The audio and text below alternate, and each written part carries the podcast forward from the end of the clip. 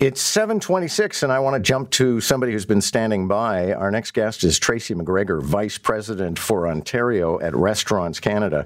The occasion of our conversation is an interesting feature that I was reading about how we're replacing single use plastics in the restaurant industry. But for takeout, how is that going to work? What, it's gonna, what is it going to look like? Tracy Macgregor, good morning. Nice to have you back. Good morning. Okay, so what are some of the issues the industry is facing? Because, I mean, we were doing takeout before plastics took over in the 60s. Mm-hmm.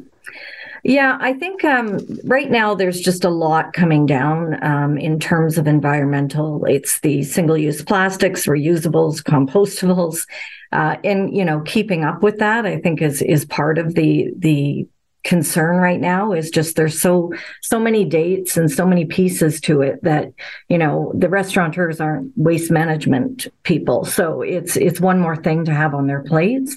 And yes what can they use? And it's not the same um, province to province municipality to municipality which adds another uh, confusion. Okay so how are restaurateurs uh, approaching this? Because I have to think there's a whole industry out there now of like, hey, this is our product to replace the old one. Come and work with us.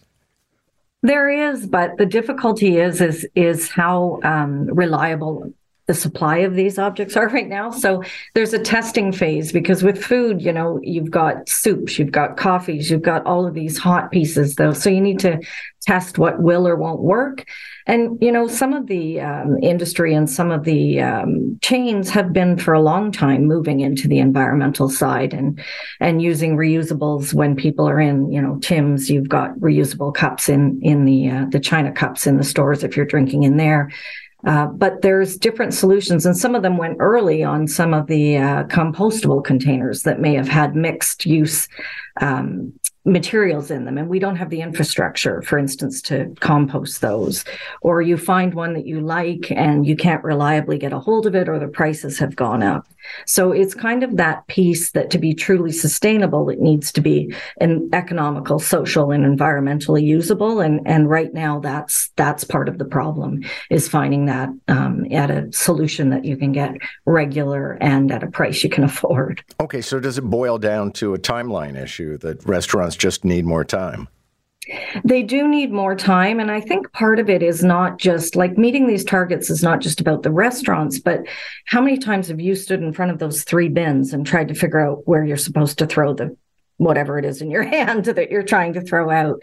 So, you know, if we're really going to meet those targets for a circular economy, we need to we need to do more education on on how to recycle, reuse um, all of these products. But for the restaurants right now, they're short staffed. 53% of them are operating at a loss or they're just breaking even. So there is cost attached to these pieces, and that's another big, big challenge for the for the restaurant industry right now. Thank you very much. Good to have you. Thank you. Tracy Macgregor, Vice President for Ontario at Restaurants Canada. And of course, one of the complaints people have had for some of these new replacement products is that in some cases they cost more. But that ignores the fact that there actually is a cost to non reusable plastics, it goes to the dump, and eventually you got to buy a new dump. So that's actually taxpayers.